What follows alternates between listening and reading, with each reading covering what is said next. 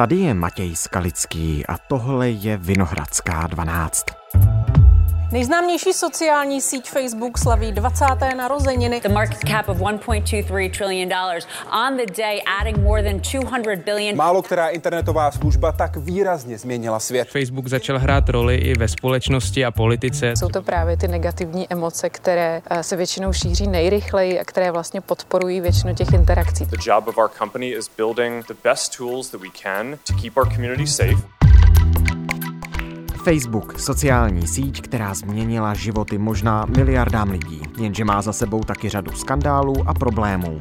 A mladí dnes o Facebook často ani nezakopnou. Jaké je dědictví téhle už 20-leté sociální sítě? Probíráme s publicistou Jakubem Jetmarem. Dnes je pátek 9. února. Dobrý den, vítejte tady u nás ve Vinohradské 12. Děkuji za pozvání. Myslíte si, že už před 20 lety, kdy začínal Facebook, bylo jasné, že právě tahle sociální síť de facto promění způsob, kterým spolu lidé komunikují? Nejsem si jistý, jestli zrovna tahle sociální síť, nicméně Facebook jako ostatní sítě rostou z podhoubí internetu a hmm. o něm už před 20 lety bylo, bylo zřejmé, že radikálně promění, jak komunikujeme i další aspekty života.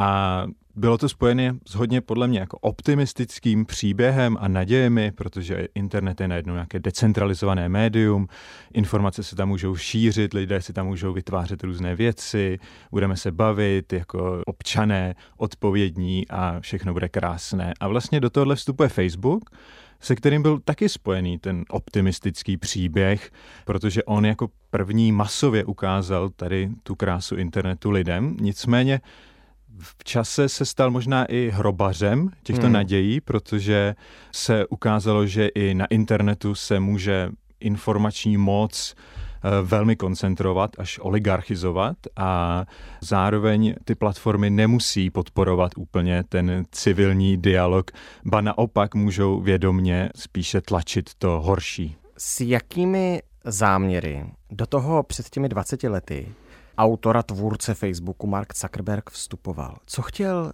tehdy vytvořit? Vlastně šlo o, řekněme, studentský projekt, kdy on jako student Harvardu vytvořil síť, která měla sloužit pro univerzitní studenty v Americe. Hmm. A až později se Facebook otevírá veřejnosti, později až přichází ten slavný newsfeed, ta zeď nekonečná, která se později stává synonymem sociálních sítí. A nejsem si jistý, jaký mohl předpokládat vývoj, protože v nějaký moment se tam nahrne obrovské množství lidí hmm, hmm, a hmm. ta věc vyroste a do velké míry určuje sama svůj pohyb. Nedá se to úplně dobře řídit. Což zároveň neznamená, že vedení nemělo vliv. Mělo a pokud se bavíme o nějakých cílech, tak cílem se záhy stává vydělávání peněz a tomu se přizpůsobuje i politika Facebooku, ať už od nějakého designu těch služeb po to, který typ příspěvku Facebook bude podporovat. No, jak moc Facebook eh, vydělává, to vidíme teďka na úspěchu společnosti Meta, která vlastní mimo jiné právě Facebook. Tržní kapitalizace eh, této firmy vzrostla před pár dny během pouhých asi 24 hodin o rekordních skoro 200 miliard dolarů, což je naprosto nepředstavitelná suma. Zuckerbergovi se podařilo vybudovat impérium? Je to tak. Eh, Meta, eh, mateřská společnost, je vedle Amazonu, Apple a Google největší technologickou společností, takže tam je, je tam obrovská, ta tržní hodnota, je tam obrovské množství uživatelů služby od Mety, to znamená Facebook, Instagram, hmm. WhatsApp a další denně používá přes 3 miliardy lidí. A je to opravdu obrovská věc, která se v něčem stala i třeba synonymem pro internet, zejména třeba v zemích eh, z globálního jihu, kde není infrastruktura, Facebook ji tam nějakým způsobem dotáhl. Je to prostě hráč, který určuje úplně podobu internetu. A v něčem se ale stal skutečně až eh, možná příliš velkým. Vy jste, vy jste říkal impérium a Facebook se tak historicky i choval, dejme tomu třeba ke svým konkurentům, hmm. kdy měl strategii dvojí, buď to konkurenta koupil a začlenil do svých služeb, anebo okopíroval to, co na konkurentovi bylo unikátní a tím víceméně ho zbavil jeho smyslu a zabil. To koupení chápu třeba u toho Instagramu, to okopírování. No vezměme si třeba Snapchat, uh, mm-hmm. konkurenta, který přišel s tím, že někdo vyfotí fotku a zůstává dostupná jenom 24 hodin.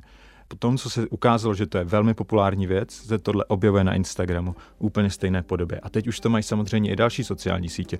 A tohle je typický příklad toho, že Facebook jde a v úvozovkách si vypůjčí to, co funguje jinde. Vy jste mluvil o tom, že sociální sítě v tu chvíli, teda když se budeme bavit o Facebooku, tak nám ukázali a Facebook ukázal, že je přeci hrozně fajn se domlouvat snadno a rychle přes internet, že takhle můžete být ve spojení se svými blízkými, sdílet s nimi informace, fotografie, to, kde jste byli a tak dále, když jste se třeba dlouho neviděli, o tom prostě není sporu. Například mimochodem u seniorů podle jedné studie z University of Illinois má používání sociálních sítí pozitivní vliv na jejich kognitivní funkce, umožňuje jim to prostě prostě zůstat v užším kontaktu s rodinou. To je něco, co si prostě na sociálních sítích určitě ceníme, dokážeme se rychle a snadno s těmi lidmi skontaktovat a dohodnout. Stinné stránky, těch je spoustu. Jak moc Facebook dokázal využít, a nebo a schválně se ptám, zneužít to, jak moc sdílíme naše soukromí? Obrovským způsobem. Ale zároveň to nebylo úplně od začátku. Eh, já mám rád pojem od eh, spisovatele a publicisty Koryho Doktorova, mm-hmm. který mluví o procesu podělávání, když to tak přeložím, a kterým popisuje životní cyklus platform. A on říká, na začátku přichází s něčím úplně skvělým. Můžeme se tam snadno, dejme tomu, domlouvat, nebo to může sloužit jako tržiště, ať už pro obchodníky nebo pro nakupující. A přináší nám to nějakou skutečnou hodnotu. Postupně se tam teda dostane spoustu lidí nebo firem. A v ten moment, ve chvíli, kdy se zaháčkují, stane se to nějakou infrastrukturou nezbytnou pro komunikaci nebo obchod, tak ta platforma už vlastně může začít trošičku na ty své původní klienty kašlat. A to se stalo, dejme tomu i třeba u toho Facebooku, který na začátku nebyl tak agresivní eh, vzhledem k využívání soukromých dat. Ale ve chvíli, kdy se stal opravdu tím monopolem, tak neměl konkurenci v tom, aby se choval nějakým způsobem lépe, měl nějakou motivaci a začal být opravdu tím, kdo jde hluboko do těch osobních údajů a i vlastně napříč webem sledoval lidi a prodával to samozřejmě jako materiál pro cílenou reklamu. Hmm. Tak to je jedna z těch stinných stránek, ono jich je více. Jedna z těch, které mě, nejenom mě, ale Vinohradskou 12 dlouhodobě zajímají. To, jak sociální sítě a zejména tedy Facebook, řekl bych zejména v tom českém prostředí, tedy dovoluje lidem aby se sebe prezentovali nějakým způsobem, poutali na sebe pozornost. Což ve výsledku vede k tomu, že skutečně mohou sdílet dezinformace, propagandu. Mm-hmm. Nebo je tam přímější dohled stran té sociální sítě? Já si myslím, že tady jsme zase prošli nějakým vývojem, přece jenom tě, je to těch 20 let, jakkoliv eh, v Česku to je kratší doba a myslím, že ty doby divokého západu nějakým způsobem už pominuly. Myslím, že zlomový moment můžeme stopovat, dejme tomu v roce 2016, kdy jednak Facebook podle OSN nebo Amnesty International měl přímý podíl na pogromech v Myanmaru, Mm-hmm. Velká věc a na druhé straně americkým prezidentem je zvolený Donald Trump a celá debata o dezinformacích a tamním vlivu, eh, dejme tomu nějakých ruských kampaní, ano. Eh, se stává obrovským tématem. Na což Facebook, který se dostává z role nějakého miláčka veřejnosti do spíše negativního vnímání, musí reagovat. A reagoval na to tím, že skutečně se začal víc zabývat tím, co lidé na jeho stránkách publikují. A... Pardon, jenom ono se na tom prostě ale ukazuje, že v tu chvíli tedy Facebook dokážou využívat vlivné skupiny k tomu, aby šířili vlastní myšlenky. Je to tak, ale to ne, není podle mě jako nutně špatně mm-hmm. a mhm. priori, protože stejně tak ho můžou využívat skupiny, které byly, dejme tomu, historicky znevýhodněné. A vezměme si, že sociální sítě jsou taky spojeny s nějakým emancipačním příběhem, dejme tomu, kolem hnutí Black Lives Matter nebo Me Too. A to přeci jako je politická věc a nemůžeme říct, tohle tady nedělejte. To bychom šli úplně proti smyslu nějakého svobody projevu. Pak je otázka samozřejmě delikátní, v jaký moment to chceme začít omezovat, protože se skutečně jedná o něco, co, dejme tomu, je kampaní nějakého cizího státu, a nebo to využívá prostředky, které jsou skutečně, dejme tomu, nezákonné, a nebo s nimi máme jako společnost velký problém, to znamená, může to být nějaké systematické lživé kampaně. A hmm, tam je hmm. to samozřejmě velmi sporné, jak se k tomu postavit. Když zůstaneme u Facebooku jako takového, existují důkazy o tom, nebo vědecké studie, jaký vliv má zrovna tahle konkrétní sociální síť, ale možná i sociální sítě obecně, na naše duševní zdraví? O spoustě dopadů samotný Facebook věděl. Kauza Facebook Files, kdy hmm. věděl, hmm že podporuje opravdu tu řevnivost a nenávist a dělá to vědomně, protože to je to, co drží lidi připoutané k těm obrazovkám. Nebo věděl, že jeho Instagram skutečně má negativní dopady na sebevnímání, zejména u mladých žen. Mm-hmm. Na druhou stranu Znamená to zase, že je to médium celé špatně? No asi ne, protože dejme tomu Michale Slusarev z FFUK, která vyučuje na studii nových médií, tak mluví o těchto negativních dopadech. Sociální sítě, protože tam poustuju svoje fotky, obraz sebe sama, dívám se na to, kolik lajků která fotka má, tím pádem si eh, i třeba můžu měnit vlastní postoj k tomu, jak mám vypadat. Ale říká, na druhou stranu, tam jsou i, se tam dají najít i ty podpůrné komunity, kde ti lidé, kteří s něčím bojují, tam můžou skutečně najít tu oporu. A je potřeba potom jako to vážit opravdu, jako není to jednoduchá věc. Ale nemá cenu jako říkat, aby jsme do té džungle nechodili, protože nám může poskytovat prostě spoustu věcí, které se můžeme naučit a rozšířit naše obzory a možnosti. A, a nás taky ještě vlastně mi k tomu přijde důležité říct, nebo připomenout třeba pojem solucionismus, se kterým přišel mm. výzkumník Evgení Morozov a on tím kritizuje představu, že společenské problémy vyřešíme tím, že tady posuneme trošku nějaký algoritmus, nebo tady změníme design nějaké platformy. A on říká, hm, tohle je jako dost naivní představa a takhle ty věci nefungují. U spousty témat, které nás trápí, je sice jednoduché říct, a za to tady můžou mobilní telefon nebo Facebook, ale ty důvody budou patrně hlubší. A když se budeme bavit o nějakém sebevnímání těl, tak eh, je otázka, jestli eh, prostředí lesklých časopisů supermodelek 90. let bylo lepší než Instagram. A bylo asi jako špatné, ale z nějakého jiného důvodu zase ale bude tam něco hlubšího, bude tam nějaký společenský důvod, hmm. patriarchát. Hmm. My jsme se tady bavili s odborníky několikrát i o tom, že na mobilních telefonech si můžete vytvořit závislost. Mobilní telefony se v mnoha ohledech rovnají sociální sítě v dnešní době. Mě by zajímalo, zda, a teď se zeptám jako napřímo, víme z vědeckých studií o někom, komu Facebook skutečně zničil život?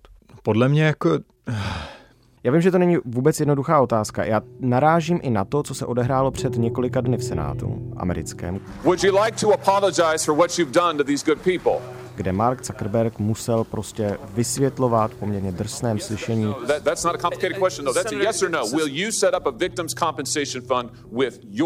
Co všechno sociální síť Facebook způsobila, za co jí jednotlivé státy v Americe žalují za způsobování depresí, úzkosti u dětí a mladistvých a tak dále. Jeden republikánský senátor ho kritizoval, že má na rukou krev. Má Mark Zuckerberg na rukou krev? V mnoho ohledech asi ano a už jsem zmínil Myanmar, ale jsou hmm, tady i ty případy, nebo ty studie ukazují na negativní dopady duševního zdraví, jakkoliv eh, nejsem psycholog a tady bych to asi nedokázal úplně dobře vyjmenovat. Ale zároveň nás to staví před podle mě strašně zajímavou a důležitou otázku, jestli fenomény, jako je polarizace, deprese a tak dále, eh, skutečně jsou způsobeny technologiemi, anebo jestli technologie odráží a často i posilují, ale odráží to, co už nějakým způsobem existuje ve společnosti. A já se třeba osobně kloním spíš k tomu druhému pohledu, a říkám, že jasně, buďme kritičtí k tomu, jak eh, Facebook a další sociální sítě fungují, ale nezapomínejme přitom na tu hmatatelnou realitu nějakých sociálních problémů a environmentálních úzkostí a podobných věcí, které mají zdroj ještě někde jinde. A podle mě musíme brát dohromady všechny tady ty věci, pokud chceme poctivě přemýšlet nad tím, co je špatně.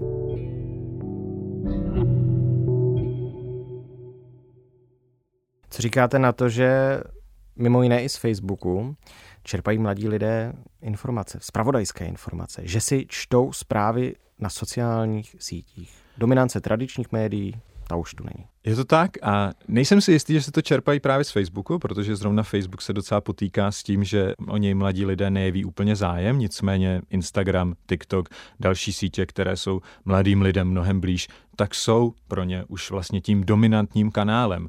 A to je samozřejmě taky obrovsky zajímavé téma, u kterého my dlouhodobě nevíme, jaké to může mít dopady. Tušíme, proč se to děje a tak to je jednak v tom, že ti lidé už zkrátka vyrostli na internetu, mají ten mobilní telefon a na něm nedává smysl si pouštět lineární rozhlasové nebo televizní vysílání. Byť je to možné. Je to samozřejmě možné a já to doporučuji. Nicméně tam se mění i vztah k těm tvůrcům, protože spolu s, se sociálními sítěmi se vlastně rodí fenomén influencera hmm. a ten u mnoha lidí, mladých, zabírá to místo, které do té doby měla tradiční média ale ta se stávají nějakou institucí z 20. století, formální, ne možná úplně důvěryhodnou, zatímco influencer, kterého my známe velmi intimně, blízko, může být i tím zdrojem, který zvolíme ve chvíli, kdy skutečně vyrosteme už v digitálním prostředí. A neznamená to nutně, že by mladí lidé nebyli informovaní. Tam vlastně ty výzkumy ukazují, že oni mají povědomí o věcech veřejných, nicméně to není tak, že by, dejme tomu, chodili za informacemi napřímo, že by šli a naťukali webovou stránku, ale že se k ním věci dostávají tak nějak jako mimochodem. Tady někde potkají na Instagramu příběh o tom, že se teďka projednává manželství pro všechny. Pomocí těch algoritmů feedových, tedy to, co jim prostě v tom, eh, říká se tomu nějak česky feed, v tom proudu Zeď. obsahu na té zdi eh, té sociální sítě jim prostě nabídnu tento obsah a oni ho skonzumují. Je to tak. A Samozřejmě tam je spoustu rizik. My třeba nemáme úplně ve společnosti probranou otázku, jak moc platí na influencery, kteří dělají i témata blízká zpravodajství, požadavky a rutiny, které máme spojené s klasickými hmm. médii.